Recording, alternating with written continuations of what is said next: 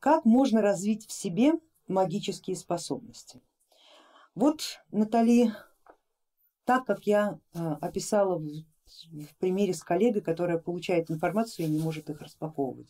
Последовательное освобождение своих тонких тел от нагромождения быта, прошлой жизни, а, пребывания в агрессивной или а, специфически культурной среде, которая накладывает свои собственные ограничения, или религиозной среде, которая также накладывает свои собственные ограничения на правила и право развития своего собственного сознания.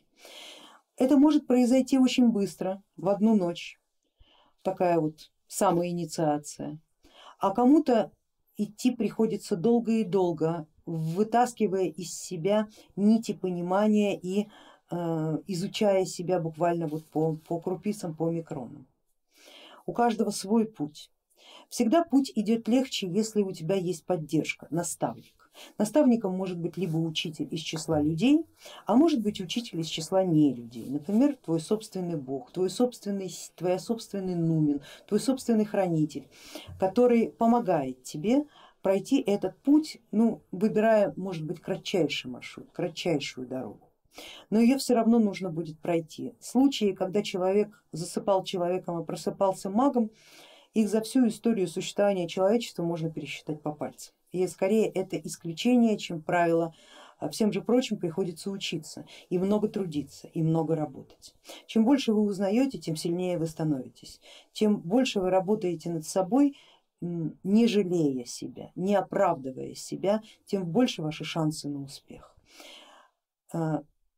Практика и работы и вся система обучения в моей школе построена таким образом, чтобы как раз добиваться именно такого эффекта, от простого сложного к самыми щадящими механизмами.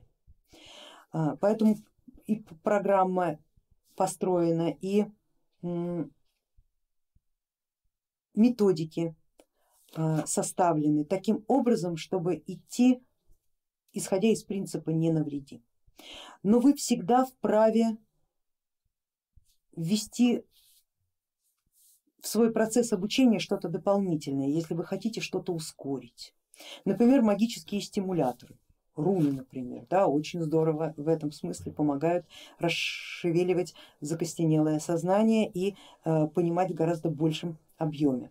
Рунические ставы, руническая мантика, тем больше вы соприкасаетесь своим разумом с гранями мира иного, тем быстрее у вас получается меняться, потому что любое изменение всегда происходит в среде.